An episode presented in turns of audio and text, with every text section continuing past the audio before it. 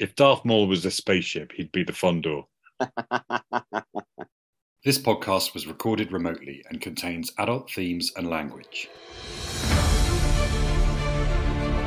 Hello and welcome to TV DNA Andor, episode 11, Daughter of Ferrix, and 12, The Rix Road. My name is Adam Hemming, and I'm joined by my good friend Neil Shepek. Hola. Wow, these last two episodes really have been superb and just, I mean, the whole series, I think, is phenomenal. A really brilliant piece of work. How are you feeling having watched episode 12 today? Well, I'm excited. Spoilers alert, if you've not watched it yet, I'm going to refer to things in episode 12. But if you haven't watched it yet, Andor is so amazing. If you're not a big Star Wars fan, it's got so many parallels to other protest movements and rebellions um, throughout our history. The cinematography is fantastic, the performances fantastic, the narrative, the script, everything. So if you haven't watched it and you're listening to this, stop this podcast go and watch it and then come back and listen to our opinions on it because it really is one of the best shows this year. Yeah, I would definitely echo that. I think it's just such a superb piece of storytelling and the story of how a rebellion is started and how someone who is largely self interested becomes much more interested in other people and what's going on. But it's told through so many different perspectives. I think we've said before there's 130 speaking characters in this show, and none of them are done a disservice by being stereotypes or be, by being, you know, just there for the sake of it. They all have a purpose and a value and a, and a role to play in the story. And there's so many parallels, whether it be the civil rights movement, Stonewall, the suffragettes, Extinction Rebellion, all sorts of different rebellions that have made the world a better place for so many minorities and for the general public. I think what they've done is absolutely awesome. And maybe because at the start of this podcast, we can talk about the titles, which I know Adam loves titles, but the orchestration that we've already mentioned has been building up. But now they're using the same orchestration which has got a lot darker and deeper um, as they've added in extra instruments. But now it was this what what was in the titles was the same as what was in the funeral. Obviously, it also reflects Andor's building and the building the rebellion and the development and people coming together, like different instruments joining. And there's so many nuances to this series very much so. I mean, episode 11 was almost about bringing these different elements of the show that we've had from the previous 10 episodes together. And then in episode 12, they're all there in this brilliant melting pot and everything kicks off. But let's focus on episode 11. So we'll start with Andor's story in this episode because actually quite a minor part of the episode and a lot of it was about other people. But we left episode 10 with Andor escaping prison and we saw him and Melshi running along sandy, rocky, deserty place, and we open with them climbing up these this this mountain, and Melshi is struggling. Yeah, they've both got bloody feet and bloody hands. Also, climbing has become quite a theme for Andor. I think it's part of obviously his involvement before properly getting involved with the rebellion. But we see lots of climbing. We see in episode 12, we see in episode 11, we see in earlier episodes. There's it's a visual theme for the character. And what I loved about this opening was how Andor was helping Melshi through this difficult situation. They, they are literally hanging on and they've escaped this prison that they didn't think they were ever going to get out of. And he tells them they're leaving. The Empire are leaving this place. We we have escaped. And, and it, says things like "I hear you." He's leading Melshi through this situation, and I think it's the the start really of Cassian being a leader in that moment. I'm going to jump to the end of episode twelve because it's no secret that Andor survives. Cassian survives this part of the narrative. We know he's in Rogue One. but he basically puts forward to Luther, kill me or take me somewhere, do something. And for me, whereas with another series, that might be a bit of a cliffhanger. We've covered quite a lot of prequels over the last year or two with Better Call Saul and, and others. But that just gave me excitement. That didn't make me think, oh my God, will he survive? Will he not? It just gave me excitement. Right, there's another series coming, and we're going to find out more about this before Rogue One. Yeah, I think that point of that final scene, he was saying, you know, he, well, he knew that people were after him. He knew that Luthen was was wanted to kill him because he knew too much. So he basically said, "I'm here, and you can kill me, or you can use me and see what I can do." It was a really, really lovely moment, I think, at the end of all of that. But skipping back to episode 11, so we next see Andor and Melshi looking for a way off this planet they spot an old quad jumper and there's a couple of Narkinian fisher creatures who I just thought were absolutely brilliant. So the, Melshi jumps up and runs for it, and they both end up getting caught in a net trap. Freedy and Dewey, who are these two Narkinians, and we've not seen very many alien species in this series, which I think is a good thing. But I really just loved their dialogue, talking about twosie twos on these. You know, there's two of them, we can eat one each and there's better fishing on land these times than the fishing they were able to do because the water had been polluted and there weren't enough squigglies for them to get on the end of their rods although I agree with you, Adam, it's great that for this series, the, there's been no Jedi, etc., involved. No, the Force hasn't really been involved, and it's, it's great to see something that's a bit more grounded and a bit more looking at different communities. But no, I love the aliens because what's Star Wars without aliens? Yeah, they were good comedy value. It was lovely, and you thought that Andor and Melshi were in a tight spot, but it turns out they had no love for the Empire either. So they were quite happy to help. And we'll come back to Andor and Melshi at the end of the episode because they, they don't really feature very much other than that until then. The big thing in episode 11, obviously, is Marva's passing. Marva is Andor's mother. And what did she pass? She passed away from this realm to another. But yeah, it had such an impact throughout not just this episode, but episode 12 as well. One of my favorite parts of episode 11 was this moment where we're watching from inside her now emptier home through the windows as they take her body out. And you see all of the Ferrix folk watching. It's this really gorgeous, mournful scene. And we're seeing it from within her home. It was just, yeah, stunning stuff. No, yeah, it was beautiful. And is it B2EMO? Nicknamed B. As a droid, we're not used to droids expressing emotion, and quite clearly, he does feel emotion or it feels emotion. I don't know if he's has a gender or what his um, pronouns are, but he says, "I don't want to be alone. I want Maarva." And obviously, he plays a great part when it comes to episode twelve. But in episode eleven, as she's dying, there's definitely emotion felt there. I, it's almost like we're watching again the opening of that scene. We're looking at it through a blurry image. It's almost like we're looking through B2's point of view. Brasso wants to give him time to say goodbye, and, and he wants to go with Brasso. But the daughters of Ferrix need his assistance in matters of grave importance. We then learn through a scene with Dedra Meero, the ISB, that Marva's going to get a big send off. They'll want to close Rix Road. They know we won't allow it and they're building a list of grievances. But Dedra says, no, let the funeral happen. We want to put them in a box, stand back and watch. And we also learn that there's going to be two days, as per convenient Ferrix custom, before the funeral will happen. But her ashes get mixed into a brick with her name on.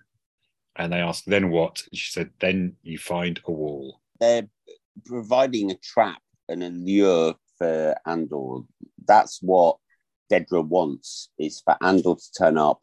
Is really made clear in episode twelve. I want him alive. Dedra Meero is setting up this trap for Andor, and everyone throughout this episode, everyone learns that Maarva is dead and that Andor probably will be going back to Ferrix.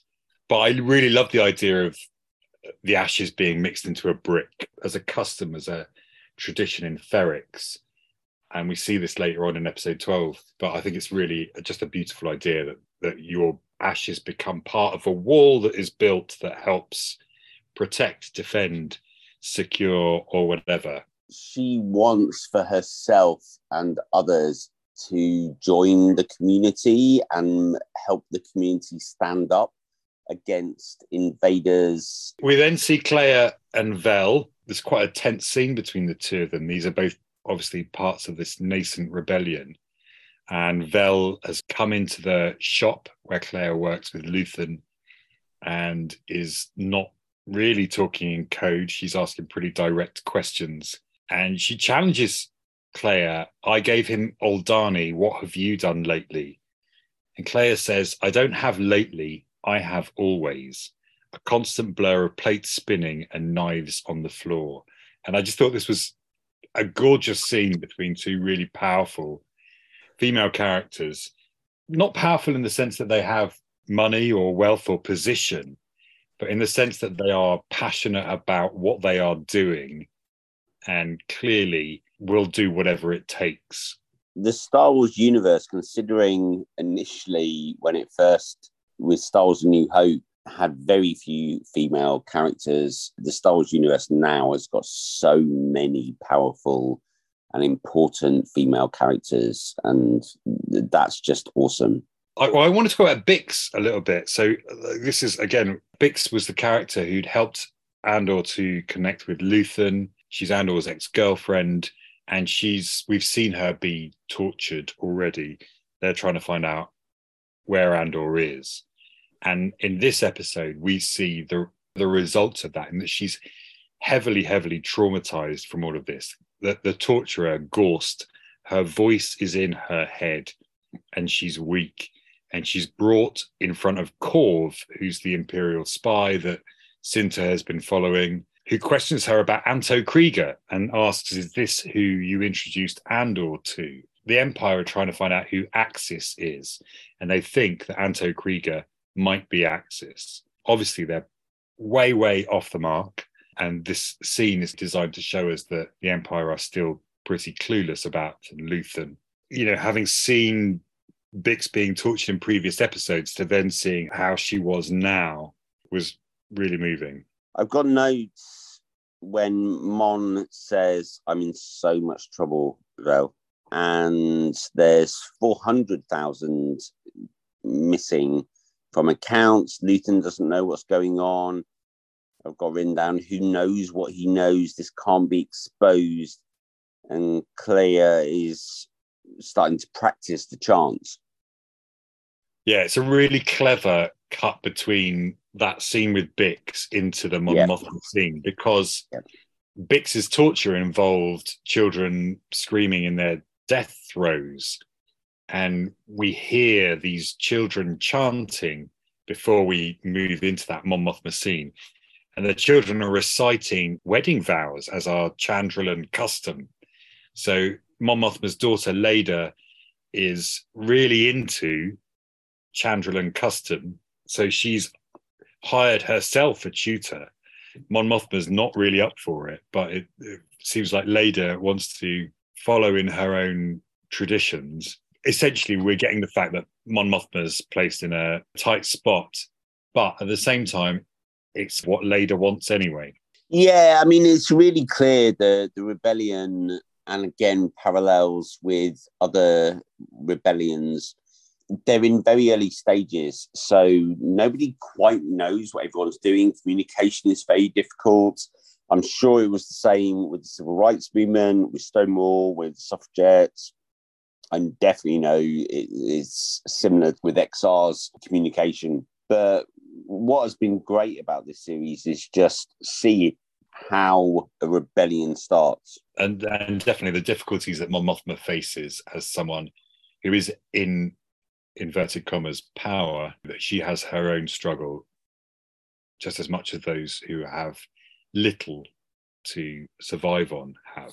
That was a really good way of showing both sides of that and also the reach of the empire and the, difficulties that each of them were facing. And or the reach of the empire. And or. And or. No, but uh,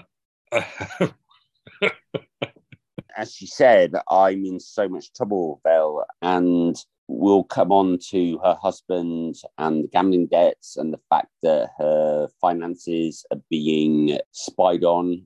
We've got a lot of spies when we come to episode 12. Should we talk? Let's talk about that now because I think it's well. There's not much Mon Mothma in these two episodes. They're in the car back from a party, right? Her and her husband, and we've we know that she suspects that her driver Kloris is an imperial spy and is reporting back on them. So she tells her driver that they want to have a private conversation, and then she accuses Perrin, her husband, of racking up gambling debts. Of, of, of well, not racking up debts, of just gambling. Are you gambling again? And criticizing him for doing it. And I wonder what your take on this was because I, th- I, think it's it's one of a couple of things that she's doing in this, but I definitely think it's intentional. She says, "Look, if you have to do this, do it, but do it somewhere that isn't Coruscant." And she suggests Canto Bight which is the gambling casino that we see in The Last Jedi. The chauffeur who later talks to other members of the Empire, and we know at least one of them, if not two of them, are rebel spies. He he denies the gambling. He seems quite surprised by this these accusations. But I wondered whether it was either Mon Mothma setting up an excuse for money going missing. Mm. He's he's taken the money for gambling or a test to see whether the driver is listening or not. Uh, potentially both of those things. Yeah, absolutely. I hadn't actually thought about her testing the driver for his loyalty or his discretion. What I thought was really interesting in that conversation was when she said that the the biggest thing she was worried about is where he's getting the money from. And then this gets reported back to Blevin, who was Dedra's rival in the Imperial Security Bureau. Feels like that story's going to continue into season two. And then the final scene we see with Mon Mothma is her introducing her daughter to Davo and his son. The other question there, whether it's to do with gambling debts or whether it's money for the rebellion, is she actually selling her daughter? Is she wanting money to be able to either cover her husband's gambling debts or to fund the rebellion. I think it's definitely to fund the rebellion, but yes, it feels like she is selling her daughter for that purpose. And I think that scene in episode 11 with the daughter doing those lessons is our way of feeling a little bit better about Mon Mothma because it's what she wants as well. I think also, I mean, it was clear with Davos that it's not about a forged marriage, it's about just introducing them. And initially, Mon didn't want for them to be introduced, but now she's agreed for them to be introduced, which is what we've seen. So it doesn't mean that she's necessarily agreeing to an arranged marriage, but just, well, okay, let's see if they have chemistry and how things might develop. I think it's also a measure of how much she is invested in the rebellion, in that essentially she's prepared to sacrifice her daughter. It's all about sacrifices. We've got so many characters that are sacrificing things to rebellion, whether it be Maarva, whether it be Mon, whether it be Cassian, whether it be Bix. There's so many characters that are prepared to make sacrifices for the greater good whilst we're talking about sacrifice, should we talk about Saw Gerrera and Luthen's meeting in episode 11? Because Luthen's prepared to sacrifice Anto Kreegyr and all of his men. And when he approaches Saw Gerrera, he's quite surprised that Saw says he is in on Spellhaus and that uh, he's prepared to fight alongside Anto Kreegyr. And Luthen has to tell him no and confesses that he knows what's going to happen to Kreegyr and by doing that reveals that he has a source within the ISB. For the great good, call it what you will. Let's call it war. And that's obviously what we start to see. We're starting with the riots in episode 12. It's really clear from the ending of this series that there's going to be another series of Andor, even though they haven't declared it official. But from Saw to obviously Cassian and. I thought Luthen would have been a goner by the end of this series, but he's still there. There's loads of stuff to do with Mon. I, I think there's definitely going to be a series two. Um, there is, it's been confirmed, but we'll, we'll talk about that at the end. I love this scene with Luthen and Saw He's so distrustful of Luthen, and justifiably so. I mean, Luthen's pretty shady character, but Saw basically joins the dots from the fact that Luthen has somebody inside the ISB to the fact that he's got somebody everywhere and probably inside his own camp too. So he says, Tell me who it is. Who have you got inside my camp? And Luthen tells him it's two tubes. I just love the reaction of this character. It's like, What? No. I... I've written down, I haven't allocated it to a character. He can't hurt me like I can. Now, that is within the Saw Luthen conversation but I'm guessing that they're referring to Kreegyr. It's over a week since I've since I watched it. Yeah, I can't remember what that line was referring to. There was so yeah. many, so it was great dialogue within that scene. Really, really brilliant. If I were ISB, why wouldn't I just send you out there with him? You know, he does eventually convince Saw that what he's doing is the right course of action. But yeah, just a brilliant scene. And what I mean, whilst we're on the topic of Luthen in episode eleven, the end of that episode, which is this big spaceship battle, I guess, and the stuff that leads up to that is just superb. And there's not a lot of this spectacle and, and big scenes within Andor. And again, I think it's a good thing.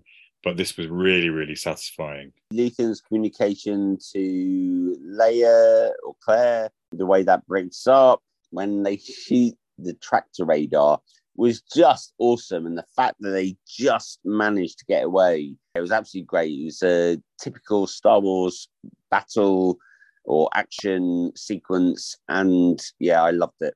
I did think it was funny that we had this great big imperial vessel with these huge satellite dishes on it. it was like an old school star destroyer. The Fondor is a clever ship. It disguises its transponder as an Alderaan vessel, and then he fakes a faulty engine stalls for time, and then deploys his countermeasures, which are these feel like these tiny drones that come out and just shred the satellite dish. But the, the best bit of it all, I think, was this the fight with the TIE fighters. So four TIE fighters come out, and it's it's almost like a lightsaber style beams come out either side of the Fondor as he takes them down in the end.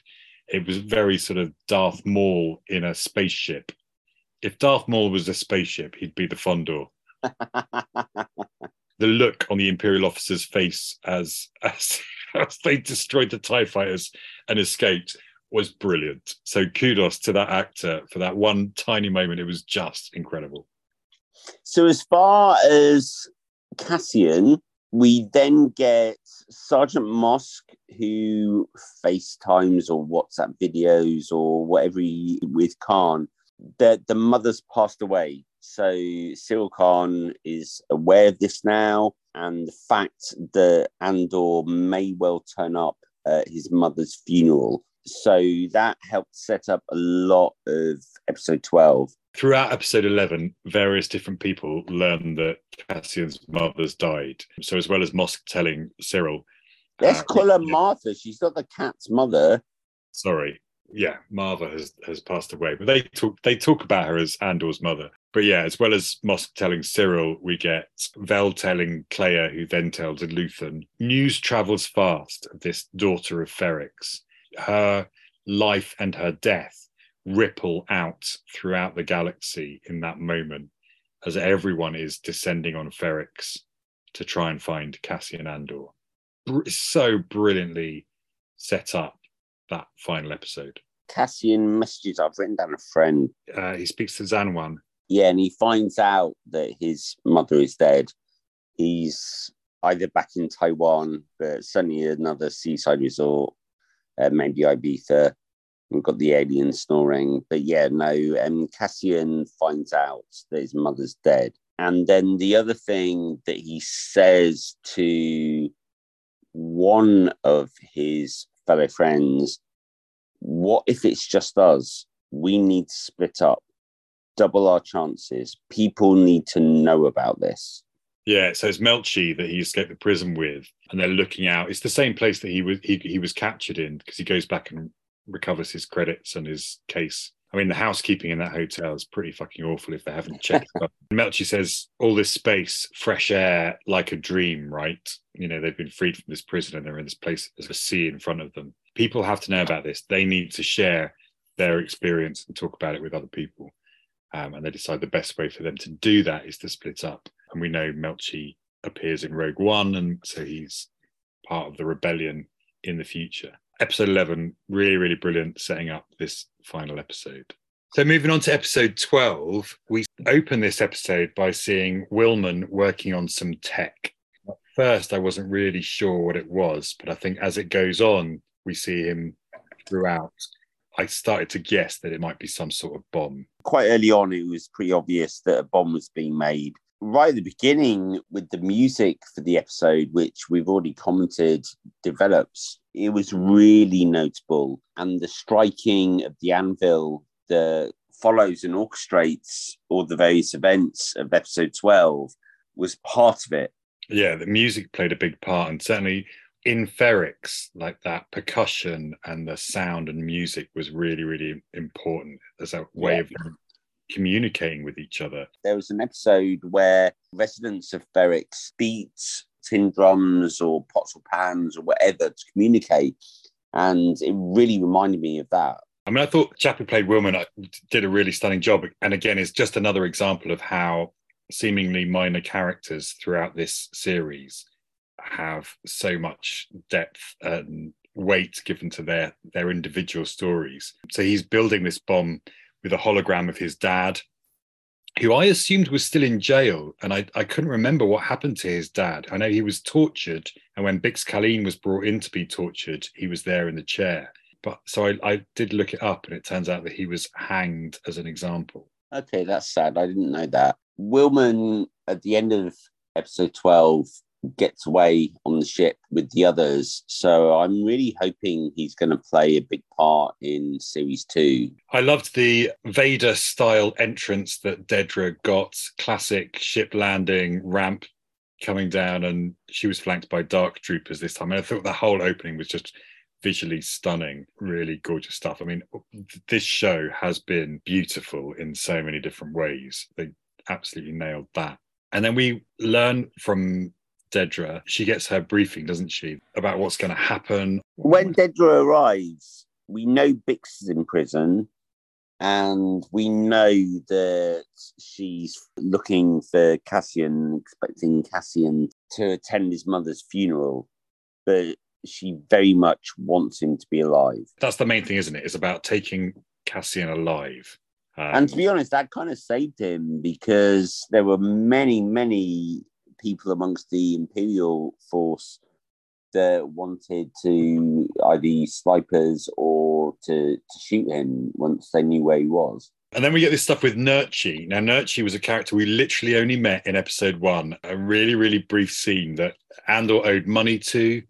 Uh, when Andor returns, he talks about Bix giving some of the money back to Nurchi. But now we see him watching the conversation between Brasso and Xanwan and then later on buying Zan drinks and fishing for intelligence. He's clearly a very selfish, self obsessed person.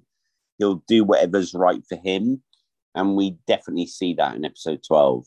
There was a little part of me that wondered whether he was part of an overall plan, whether the idea was to tell them where Cassian was, but for then for him to escape. I don't know. I was maybe shining too bright a light on him.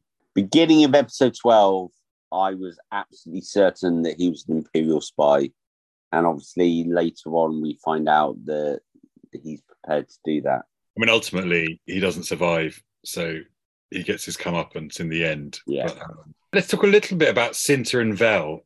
So I have to say, I was a, a tiny bit frustrated by this in the episode. It's my only negative comment is that I didn't really know what was going on with them a lot of their scenes we didn't get much new information there was some really lovely character stuff between them and it was great in terms of building the tension and the fact that they were another pair of characters who were there and involved But what did you make of that? I think it's building up for season two. I feel like Vel is very lonely, and I've seen a whole load of stuff about just camera shots and the amount of space in front of her when she's talking to Cinta, and the amount of space behind her, and the walls that are there.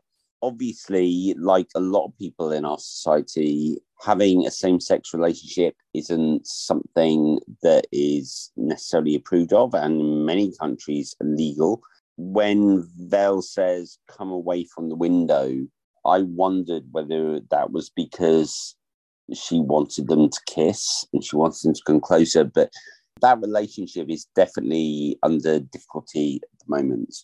Yeah, Cinta seems very focused on her mission. She dispatches with Kor, a spy, later on. There's a great shot of Vel running into the smoke. Yes, that I thought that was awesome. Yeah, really, really stunning. But I didn't feel like they contributed a huge amount to the the, the end thing.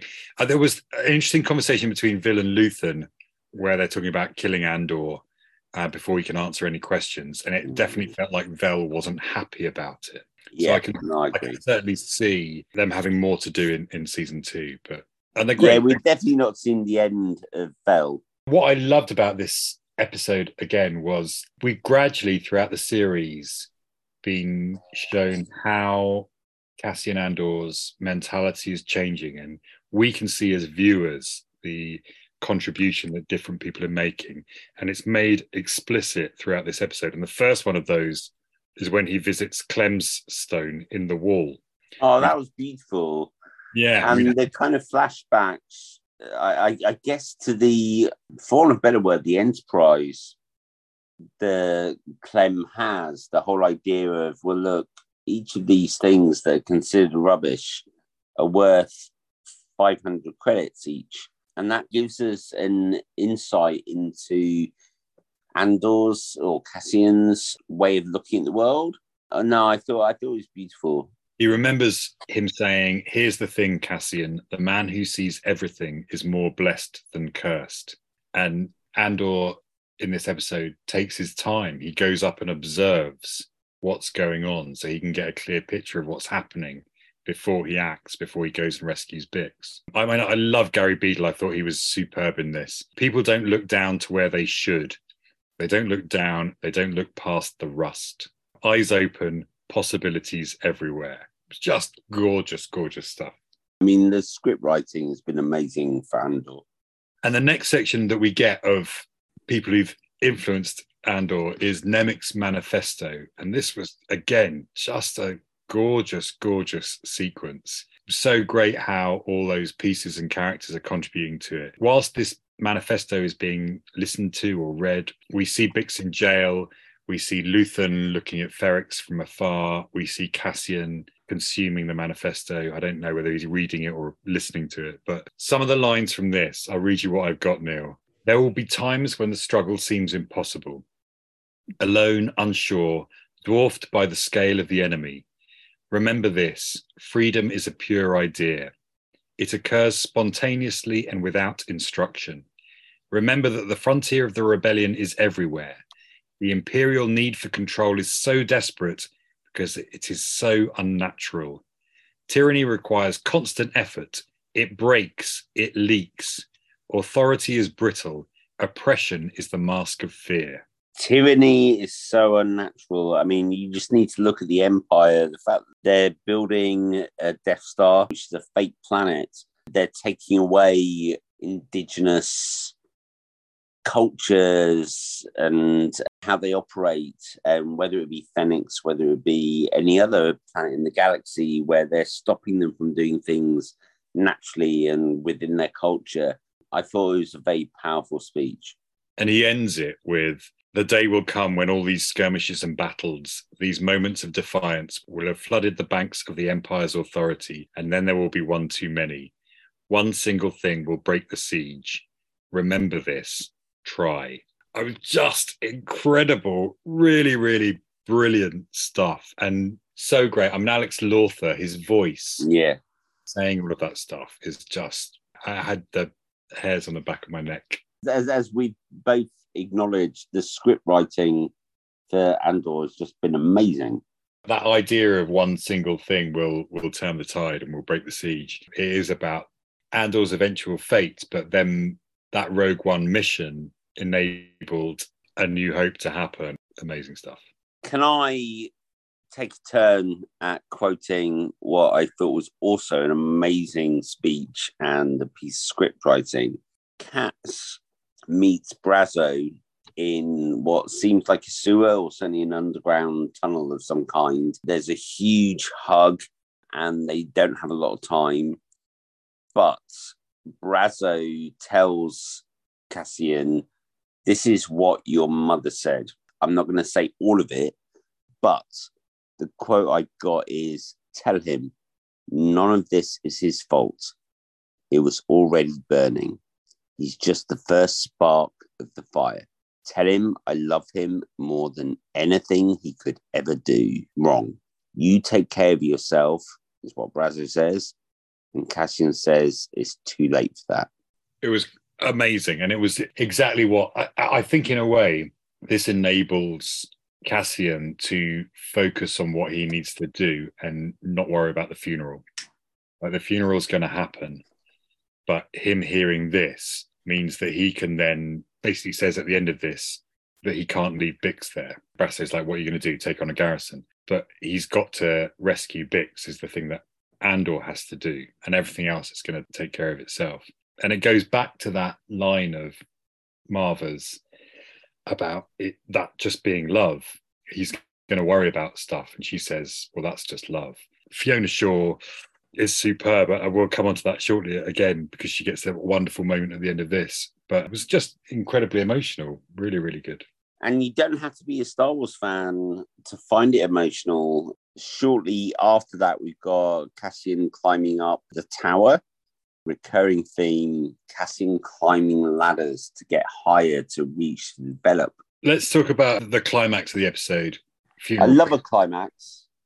And uh, they're almost talking about the fact that the funeral is going to be in a couple of hours' time, and then the anvil starts ringing. The chap's banging his hammer down on that anvil, and it, it feels like Ferrex have decided when the funeral will start. They're not listening to the ISB anymore. So everyone's confused. The marching band are warming up. We get the Daughters of Ferrex. We get various different people joining the procession. It felt like this mining community brass band initially, just playing this tune. Not everyone's confused. In, in my thought, the Empire confused. The people of Ferrix know exactly what's going on. You've got Cassian watching the ceremony from the tower. You've got the yeah, the music playing and it feels like Cassian has got to that point where all the various instruments and contributions are involved. And it really felt like this show was warming for its final act, which is obviously what we're moving towards.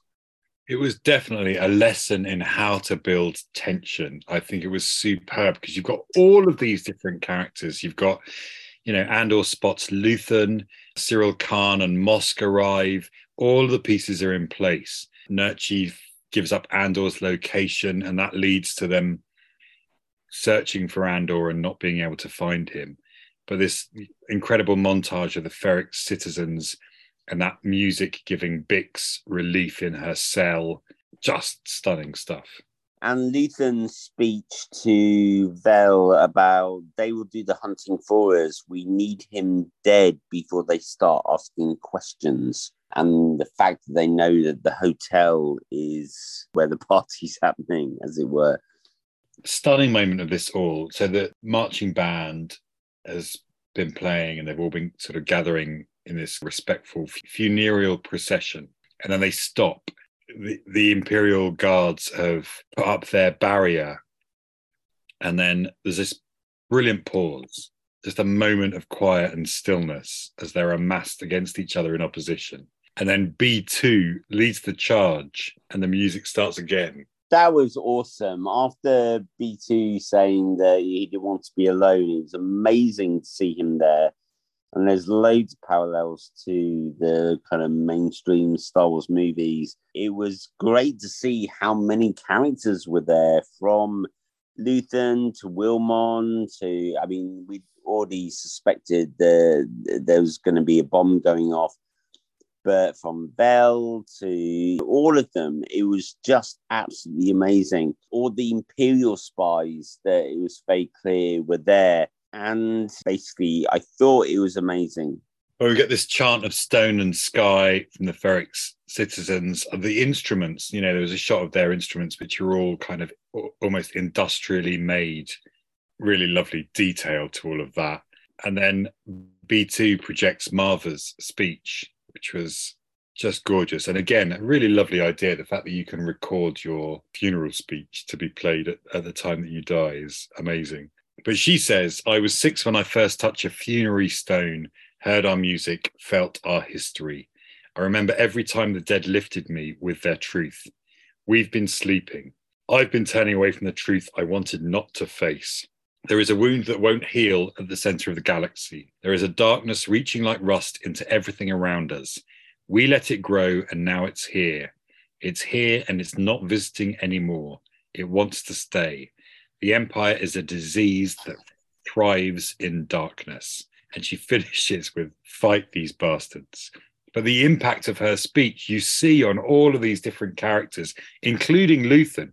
And I think, in a way, the biggest impact it had was on on Luthen. Well, we know that Luthen has got a change of mind about killing Andor at the end at the cliffhanger. So we know that doesn't happen. So clearly, it's made a massive impact on him. I thought that change in music from a kind of dirge to something much more spirited was beautiful and really helped to put the narrative forward. I loved that B was at the funeral as well as Brasso and the other guys. Oh, I can't remember his name off the top of my head, but the friend who says double the rewards, that tend to arrest me. I'll take you there. That was also hugely added to the tension the hologram of Maarva was just amazing.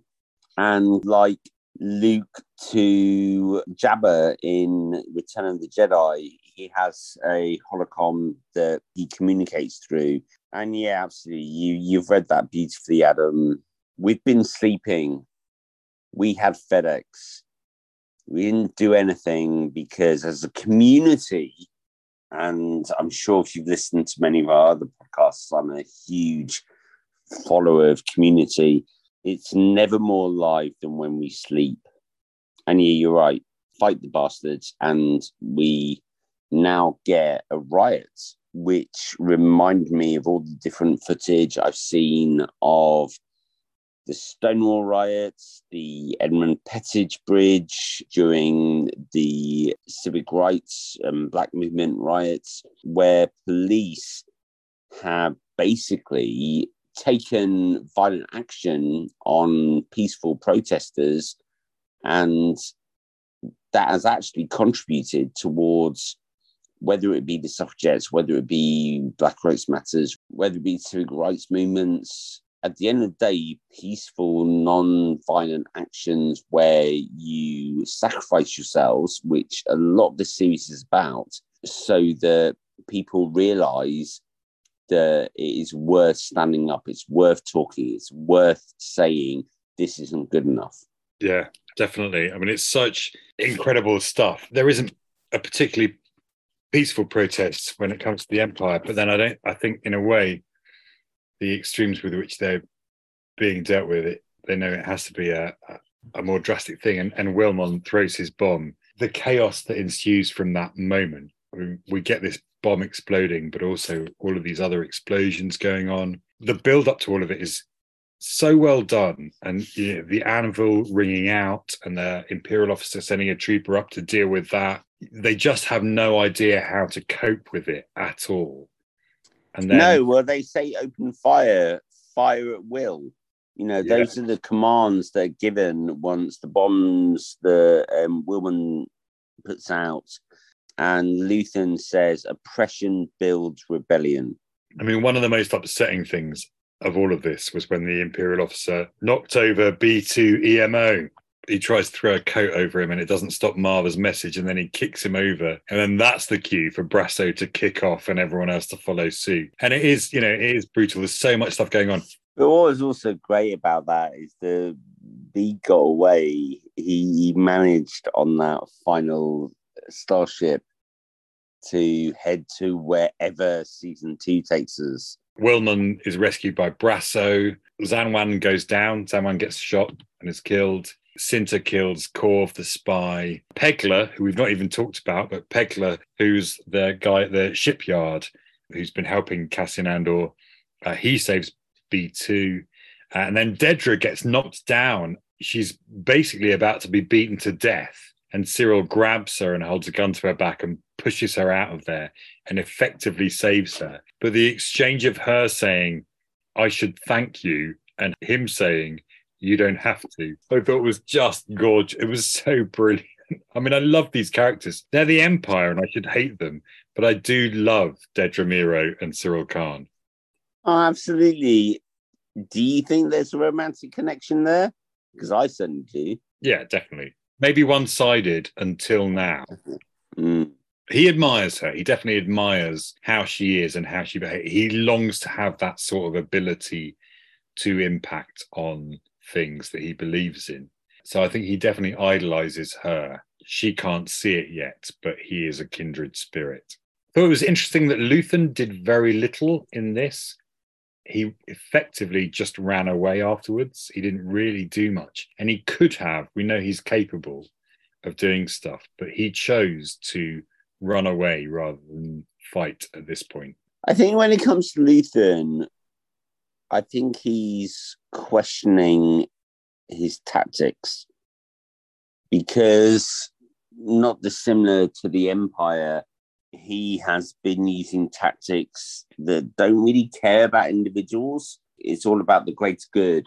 And I think he's questioning that. And I think, well, we already know because of Rogue One that Cassian doesn't get killed by Luthen at the end of this. So I think it'll be a very interesting journey that they take. But I think this whole riot and the violence that's happened on Ferrix will make a difference to how he sees things. Yeah, I, th- I definitely think that was the arc for Luthen, and I th- I think this episode had a big impact on him. Really curious to see how that plays out. We see that Brasso, Jezzy, who's one of the daughters of Ferrix, B2 and Wilmon get into a ship. Pegler's fueling a ship for them, and Andor and Bix arrive. So those five are getting on that ship and are escaping. And B2 says, You're not coming.